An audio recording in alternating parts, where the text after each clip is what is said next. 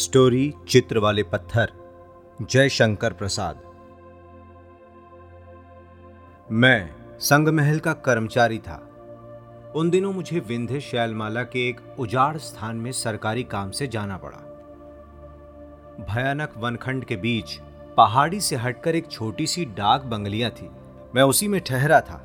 वहीं एक पहाड़ी में एक प्रकार का रंगीन पत्थर निकला था। मैं उनकी जांच करने और तब तक पत्थर की कटाई बंद करने के लिए वहां गया था। उस झाड़खंड में छोटी सी संदूक की तरह मनुष्य जीवन की रक्षा के लिए बनी हुई बंगलियां मुझे विलक्षण मालूम हुई, क्योंकि वहां पर प्रकृति की निर्जन शून्यता, पथरीली चट्टानों से टकराती हुई हवा के झोंके के दीर्घ निश्वास उस रात्रि में मुझे सोने न देते थे।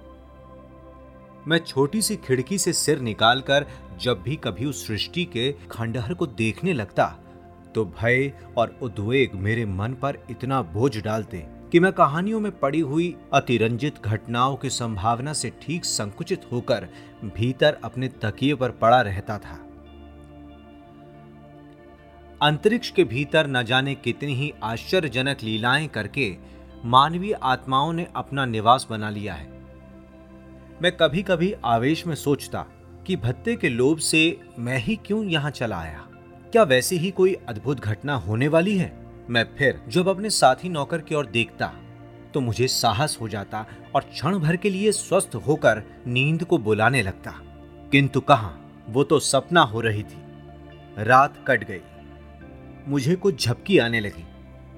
किसी ने बाहर से खटखटाया और मैं घबरा उठा। खिड़की खुली हुई थी। पूरब की पहाड़ी के ऊपर आकाश में लाली फैल रही थी। मैं निडर होकर बोला, कौन है? इधर खिड़की के पास आओ। जो व्यक्ति मेरे पास आया उसे देखकर मैं दंग रह गया।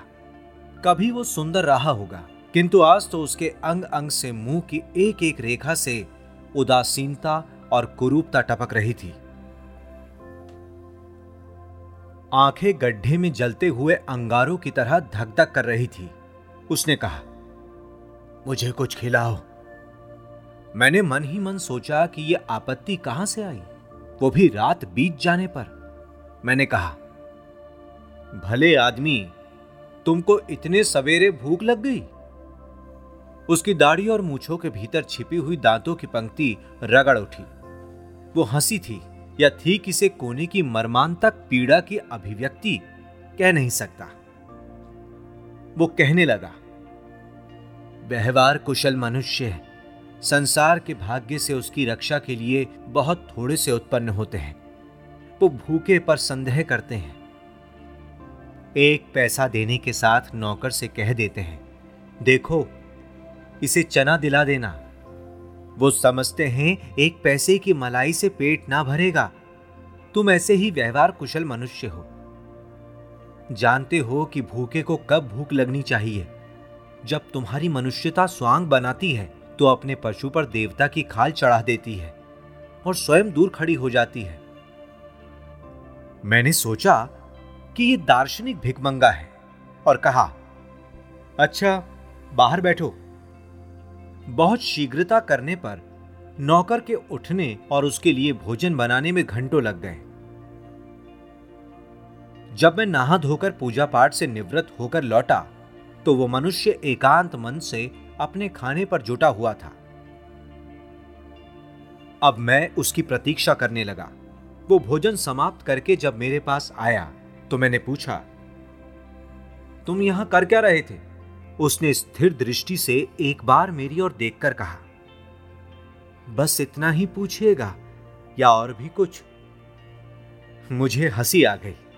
मैंने कहा, मुझे अभी दो घंटे का अवसर है, तुम जो कुछ कहना चाहो कहो। वो कहने लगा, मेरे जीवन में उस दिन अनुभूतिमय सरसता का संचार हुआ। मेरी छाती में कुसुमाकर की वनस्पति अंकुरित, पल्लवित, कुसुमित होकर सौरभ का प्रसार करने लगी। ब्याह के निमंत्रण में मैंने देखा उसे, जिसे देखने के लिए ही मेरा जन्म हुआ था। वो थी मंगला की यौवनमयी उषा। सारा संसार उन कपोलों की अरुणिमा की गुलाबी छटा के नीचे मधुर विश्राम करने लगा। वो मादकता विलक्षण थी। मंगला के अंग कुसुम से मकरंद छलका पड़ता था। मेरी धवल आंखें उसे देखकर ही गुलाबी होने लगी। ब्याह की भीड़भाड़ में इस ओर ध्यान देने की किसको आवश्यकता थी, किंतु हम दोनों को भी दूसरी ओर देखने का अवकाश नहीं था।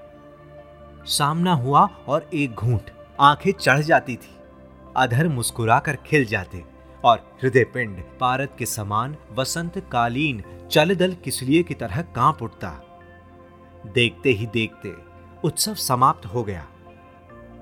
सब लोग अपने अपने घर चलने की तैयारी करने लगे, परंतु मेरा पैर तो उठता ही ना था। मैं अपनी गठरी जितनी ही बांधता वो खुल जाती। मालूम होता था कि कुछ छूट गया है।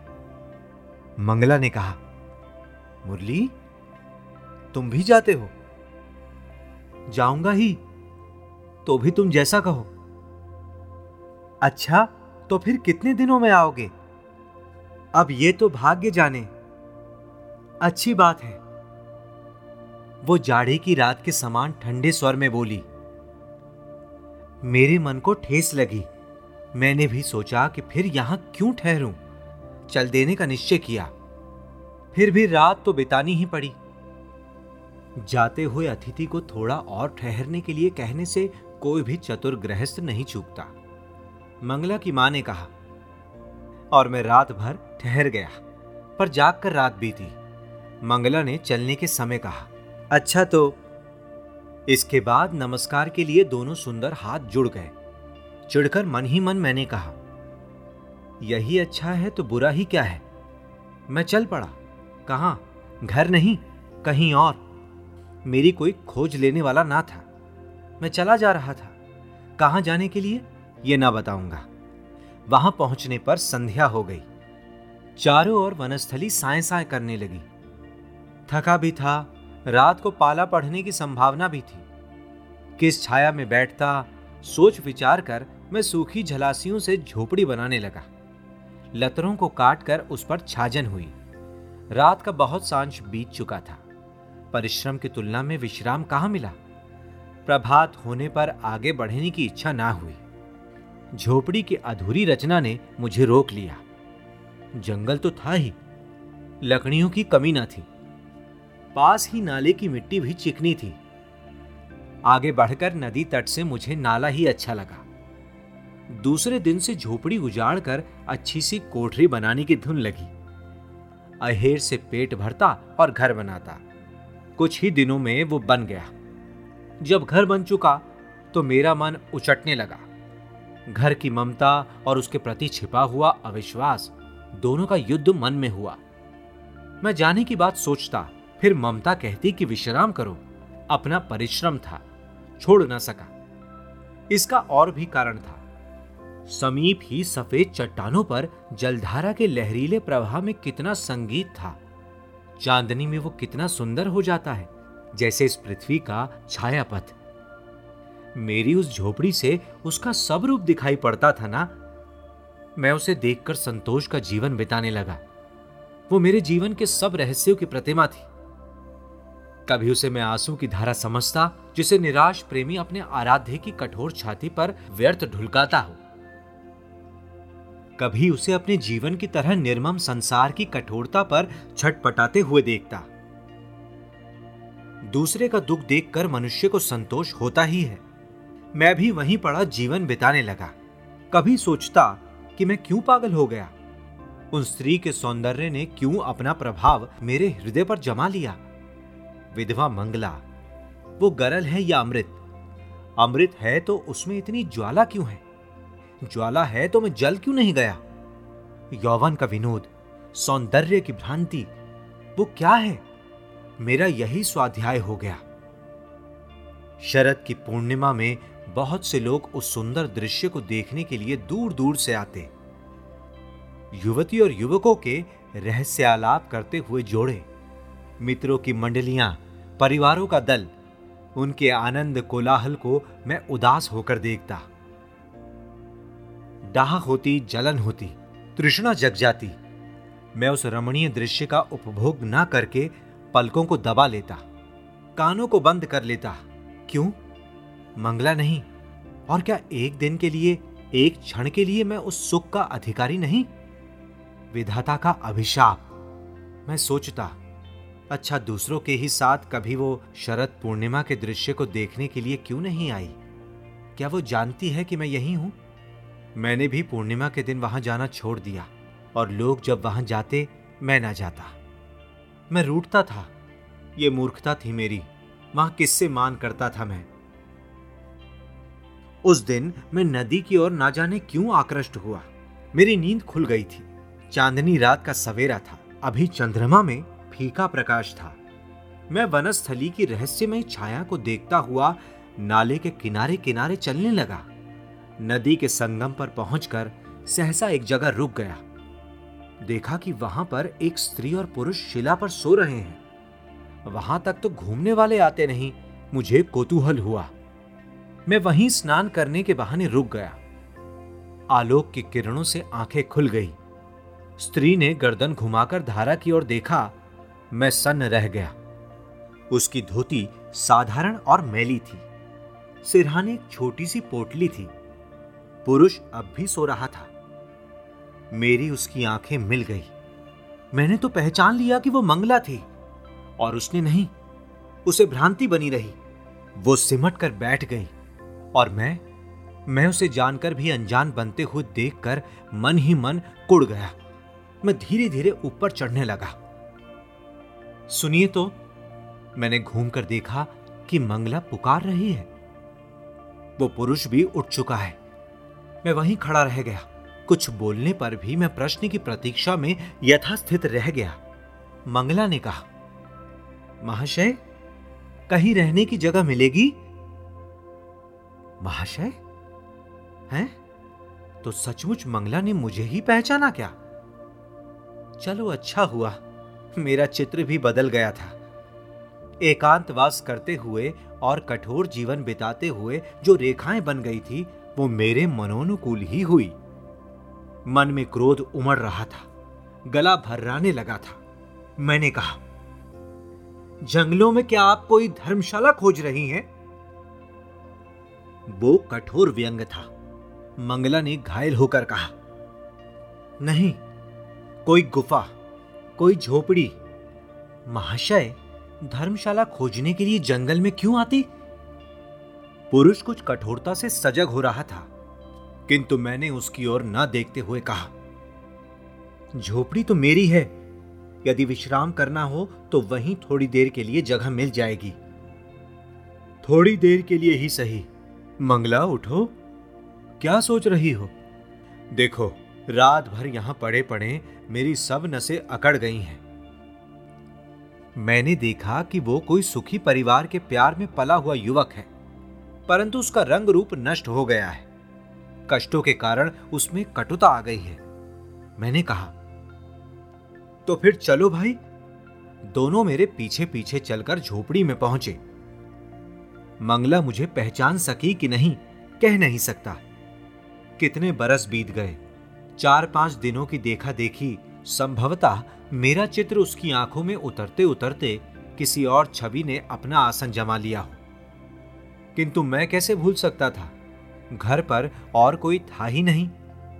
जीवन जब किसी स्नेह छाया की खोज में आगे बढ़ा तो मंगला का हरा भरा यौवन और सौंदर्य दिखाई पड़ा।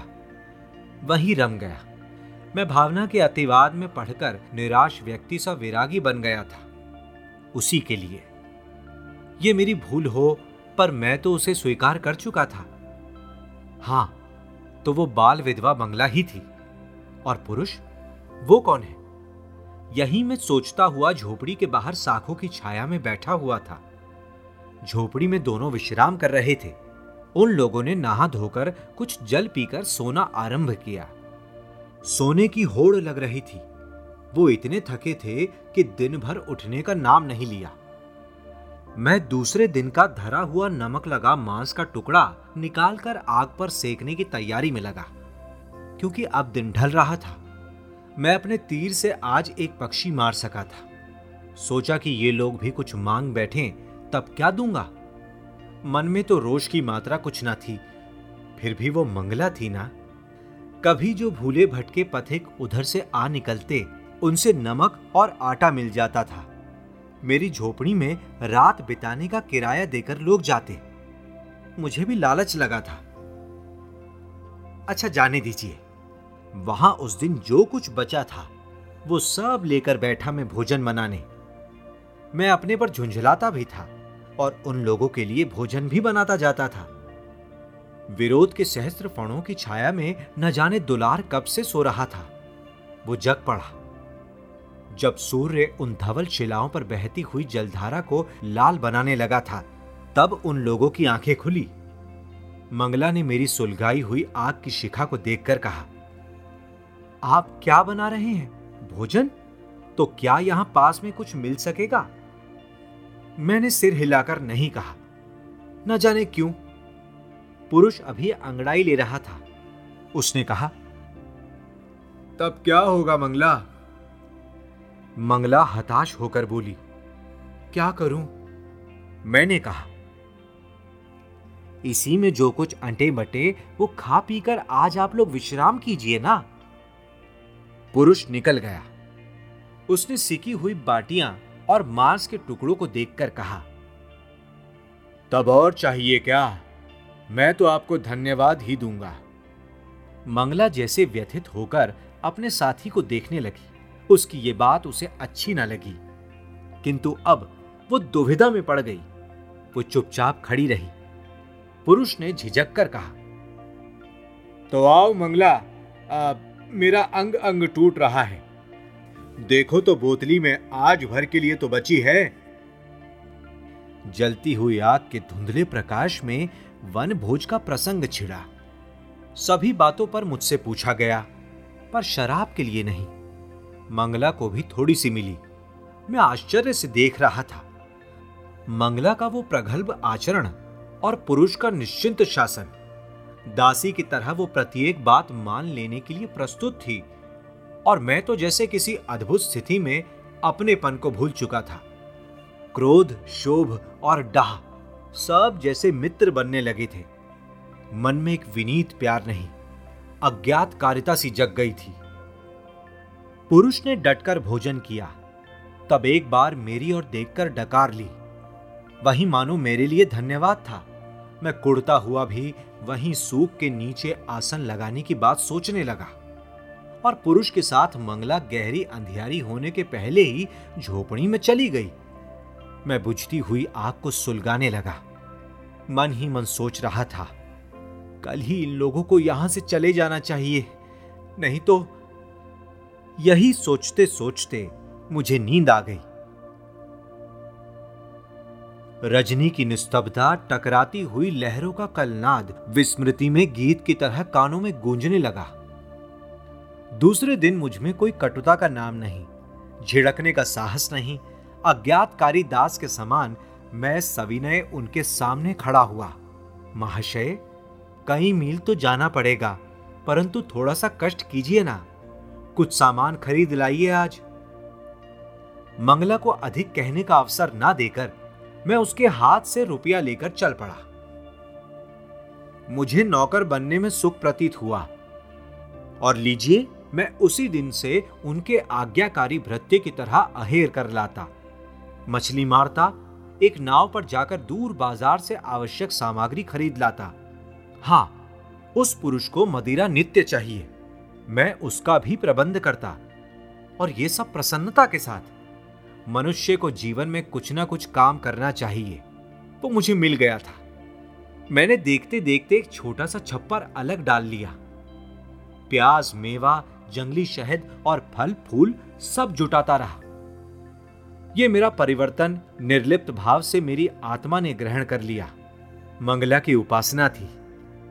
कई महीने बीत गए, किंतु छविनाथ, यही उस पुरुष का नाम था, उसको भोजन करके मदिरा पिए पड़े रहने के अलावा और कोई काम नहीं था। मंगला की गांठ खाली हो चली।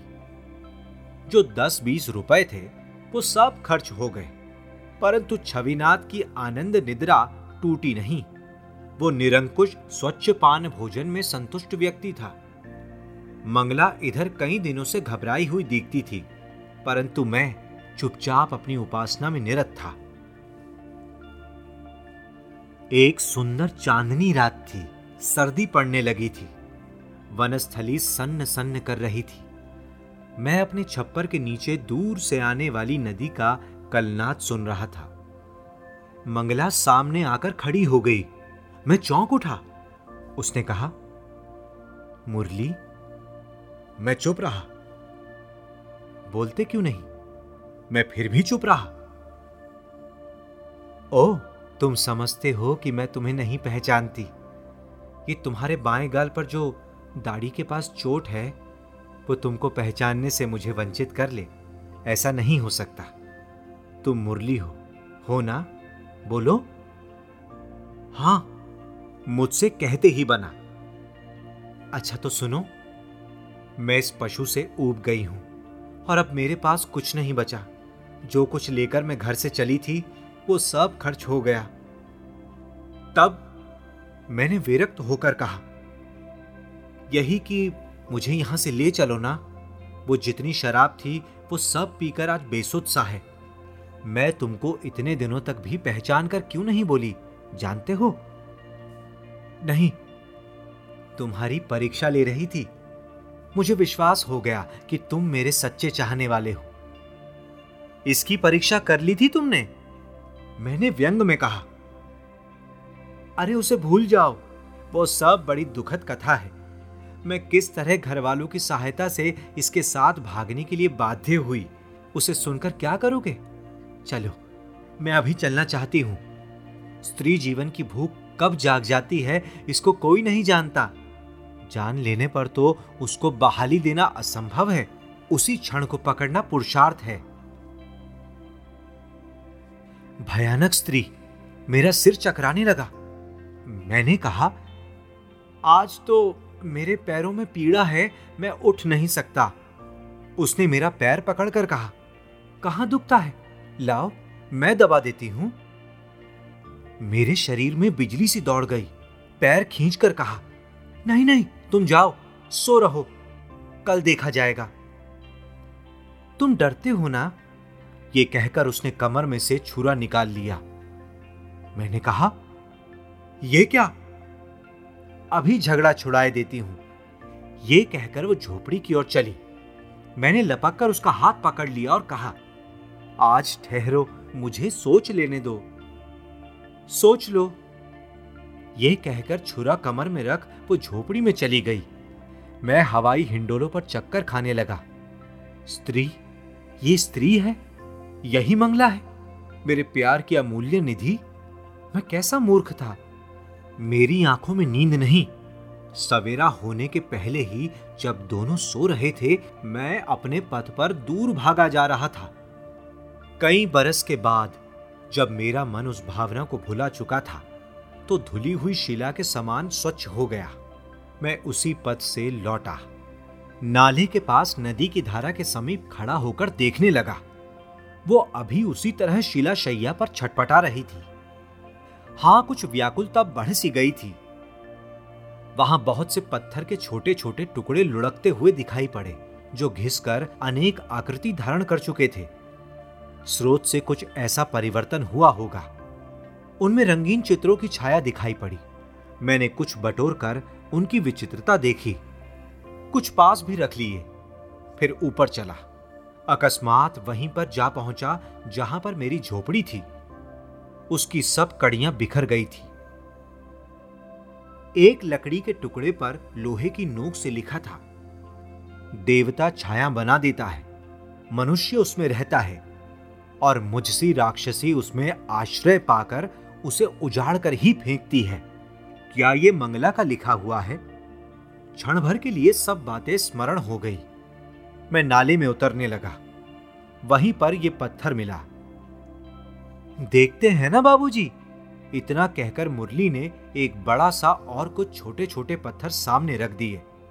वो फिर कहने लगा, इसे घिसकर और भी साफ किए जाने पर वही चित्र दिखाई दे रहा है, एक स्त्री की धुंधली आकृति, राक्षसी सी। ये देखिए, छुरा है हाथ में और वो साखू का पेड़ है, और ये हूं मैं। थोड़ा सा ही मेरे शरीर का भाग इसमें आ चुका है। ये मेरी जीवनी का आंशिक चित्र है। मनुष्य का हृदय न जाने किस सामग्री से बना है। वो जन्म जन्मांतर की बात स्मरण कर सकता है और एक क्षण में सब भूल सकता है, किंतु जड़ पत्थर, उस पर तो जो रेखा बन गई सो बन गई। वो कोई क्षण होता होगा जिसमें अंतरिक्ष निवासी कोई नक्षत्र अपनी अंतर्भेदनी दृष्टि से देखता होगा और अपने अदृश्य करों से शून्य में से रंग आहरण करके वो चित्र बना देता है। इसे जितना घिसिए रेखाएं साफ होकर निकलेंगी। मैं भूल गया था, इसने मुझे स्मरण करा दिया। अब मैं इसे आपको देकर वो बात एक बार ही भूल जाना चाहता हूं। छोटे पत्थरों से तो आप बटन इत्यादि बनाइए, पर यह बड़ा वाला पत्थर आपकी चांदी की पान वाली डिबिया पर ठीक बैठ जाएगा। ये मेरी भेंट है, इसे आप लेकर मन का बोझ हल्का कर दीजिए। मैं कहानी सुनने में तल्लीन हो रहा था और वो मुरली धीरे से मेरी आंखों के सामने से खिसक गया। मेरे सामने उसके दिए हुए चित्र वाले पत्थर बिखरे पड़े रह गए। उस दिन जितने लोग आए, मैंने उन्हें उन पत्थरों को दिखलाया और पूछा कि ये कहाँ मिलते हैं। किसी ने कुछ ठीक ठीक नहीं बतलाया। मैं कुछ काम न कर सका, मन उचट गया था। तीसरे पहर कुछ दूर घूमकर जब लौट आया तो देखा कि एक स्त्री मेरी बंगलिया के पास खड़ी है। उसका अस्त व्यस्त भाव, उन्मत्त सी तीव्र आंखें देखकर मुझे डर लगा। मैंने कहा, क्या है? उसने कुछ मांगने के लिए हाथ फैला दिया। मैंने कहा, भूखी हो क्या? भीतर आओ। वो भयाकुल और संशक दृष्टि से मुझे देखती लौट पड़ी। मैंने कहा, सुनो, लेती जाओ। किंतु वो कब सुनने वाली थी। चित्र वाला बड़ा पत्थर सामने दिखाई पड़ा। मुझे तुरंत ही स्त्री की आकृति का ध्यान हुआ, किंतु जब तक उसे खोजने के लिए नौकर जाएं, वो पहाड़ियों की संध्या की उदास छाया में छिप गई थी। ऐसी ही इंटरेस्टिंग किताबें कुछ बेहतरीन आवाजों में सुनिए सिर्फ ऑडियो पिटारा पर। ऑडियो पिटारा सुनना जरूरी है।